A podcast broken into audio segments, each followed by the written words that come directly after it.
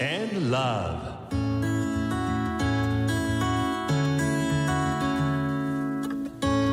サウナをこよなく愛する私豊沢ひとみが素晴らしきサウナの世界をご紹介するコーナーラブサウナ。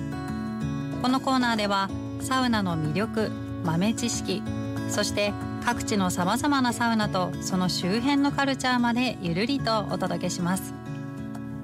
今日ご紹介するのは神奈川県にある大磯プリンスホテルのスパサーマルスパ S ウェーブです。12歳以上しか入場できないスパでジェットバスやインフィニティプールのあるとってもラグジュアリーな空間。ここのスパフラワスパのスパフロアは水着を着用して入場するので男女一緒に楽しむことができます。ここにはドライサウナが3つにスチームサウナが1つ。広いスパ内に4つもサウナがあるんです。そしてここは人気ドラマ「茶道」のロケ地にもなっていて大人気の施設なんです。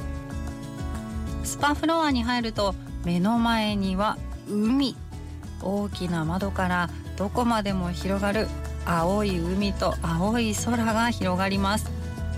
そして窓の前にはハンモックやリクライニングチェアが置いてあるのでゆっくりと過ごすことができるんです。では早速サウナへと思ってシャワーを探すと3つ並んだそれぞれ違う形のシャワーがありました。1つ目が外国のホテルのような天井に大きなシャワーヘッドがついているもの。そして2つ目が少し温度の低い壁から滝のように出てきているもの。そして3つ目が天井からかなり勢いよく出てくるアロマシャワー。この3つエクスペリエンスシャワーと呼ばれているそうです。そんな素敵なシャワーを浴びたら目の前にある1つ目のサウナへ行ってみました。このサウナは照明が暗くてゆったりと過ごすことができるようになっています。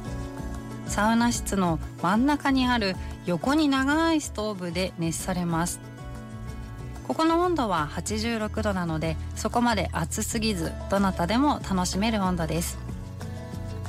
そんなサウナ室で温まった後はすぐ横にある水風呂へ。ここの水風呂広くて深いんです。水風呂は小さく作られていることも多いですが水風呂の中が狭いと腕や足を曲げなければいけないので関節がしっかりと冷えなかったりするんですがここは広くて温度も20度と優しめなのでじっくりと水風呂を味わうことができます。そしてその後は外気浴。外に出てプールサイドへ向かいます。こちらのプールがインフィニティプール。海とプールがつながっているように見えます。とっても写真映えもするプールです。ここの横にある大きなリクライニングチェアから見える景色はまさに絶景です。さあそしてまだまだたくさんサウナがあるんですが2セット目は違うサウナへ行ってみました。お次はパノラマサウナです。中は4段になっていてとにかく広い。このサウナ建物の角にあるので前だけでなく横にも大きな窓があるんです。まさにパノラマビュー。そしてここは景色をゆっくり見るために温度が50度とかなり優しくなっています。そんな優しく温められた後はお隣のアイスルームへ。ここは天井から人工の雪がふわふわと降っていてその雪を見ながら休憩することができます。雪と冷たい空気で体を冷やしてお肌を引き締める効果もあるそうです。最後の休憩は富士テラスへ。その名の通り晴れた日には富士山が見えるんです。休憩中は見える景色も大事ですよね。ここでしか味わえない特別なサウナです。さてこのコーナーでは皆さんからのサウナに関する質問にもお答えしています。メールは love.air-g.co.jp です。あなたからのメッセージお待ちしています。